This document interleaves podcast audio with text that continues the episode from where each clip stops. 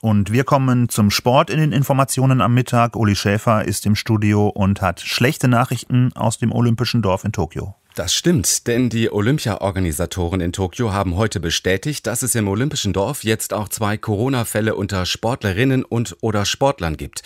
Einzelheiten dazu von Tim Brockmeier. Die beiden namentlich nicht genannten Athleten wurden nach ihrem Einzug ins Olympische Dorf positiv getestet. Sie sind damit die ersten beiden Corona-Fälle bei Sportlern direkt im Herzen der Olympischen Spiele, also der Wohnanlage für die Olympioniken. Bereits gestern war ein Corona-Fall bei einem Offiziellen im Olympischen Dorf vermeldet worden. Alle drei stammen nach Angaben des IOC aus demselben nicht genannten Team. Sie wurden umgehend isoliert und in Quarantäne geschickt.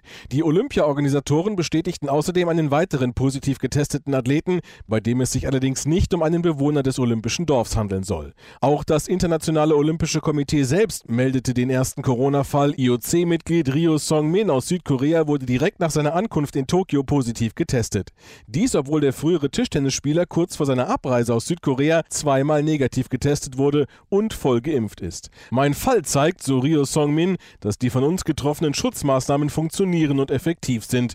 Der Südkoreaner schrieb bei Instagram, dass er völlig symptomfrei ist und sich nun ebenfalls in einer Quarantäneeinrichtung befindet it.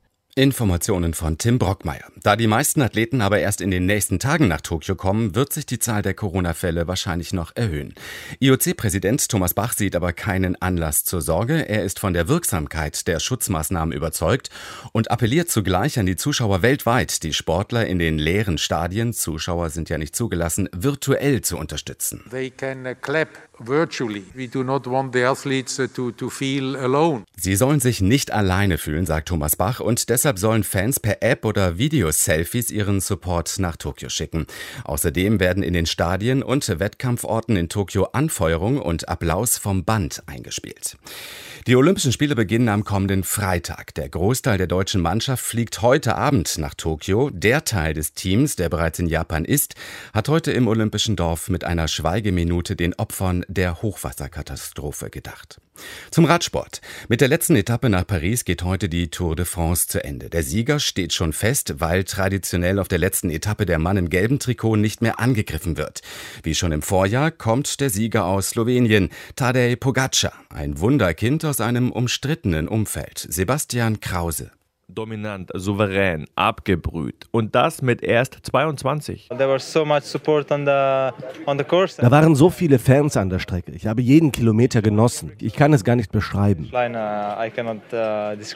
Pogacar kommt aus einem kleinen Ort in der Nähe der Hauptstadt Ljubljana. Die Mutter Französischlehrerin, der Vater Möbelbauer, der kleine Tadej das dritte von vier Kindern.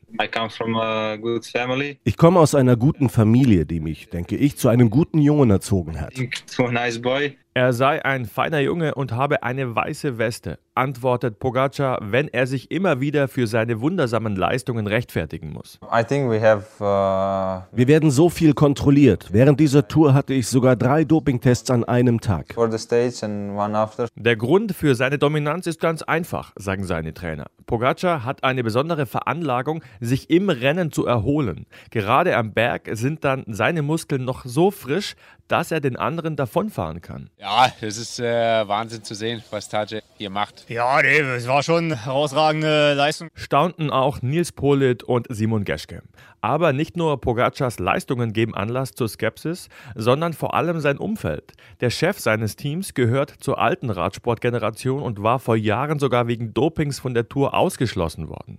Dieser Makel bleibt trotz aller Rechtfertigungen wie ein dunkler Fleck auf dem gelben Trikot sagt Sebastian Krause. Und zum Schluss noch zur Formel 1. In Silverstone wird heute Nachmittag der große Preis von Großbritannien ausgetragen. Ein Heimspiel also für Weltmeister Lewis Hamilton, aber von der Pole Position geht Max Verstappen im Red Bull ins Rennen. Der WM-führende Max Verstappen hat auch das Zeug, dort zu gewinnen. Das erste kleine Ausrufezeichen setzte der Niederländer schon mit dem Sieg im Sprint-Qualifying, womit er sich nicht nur drei WM-Punkte schnappte, sondern auch Startplatz 1. Dahinter stehen dann die beiden Mercedes mit Lewis Hamilton und Valtteri Bottas. Beim Start im Sprintrennen zeigte Hamilton Schwächen, die Verstappen zusätzlich in die Karten spielten. Sebastian Vettel geht als Achter in den großen Preis von Großbritannien. Mick Schumacher steht auf Startplatz 18 berichtet Jens Wolters. Um 16 Uhr geht's los und das war's hier vom Sport an dieser Stelle.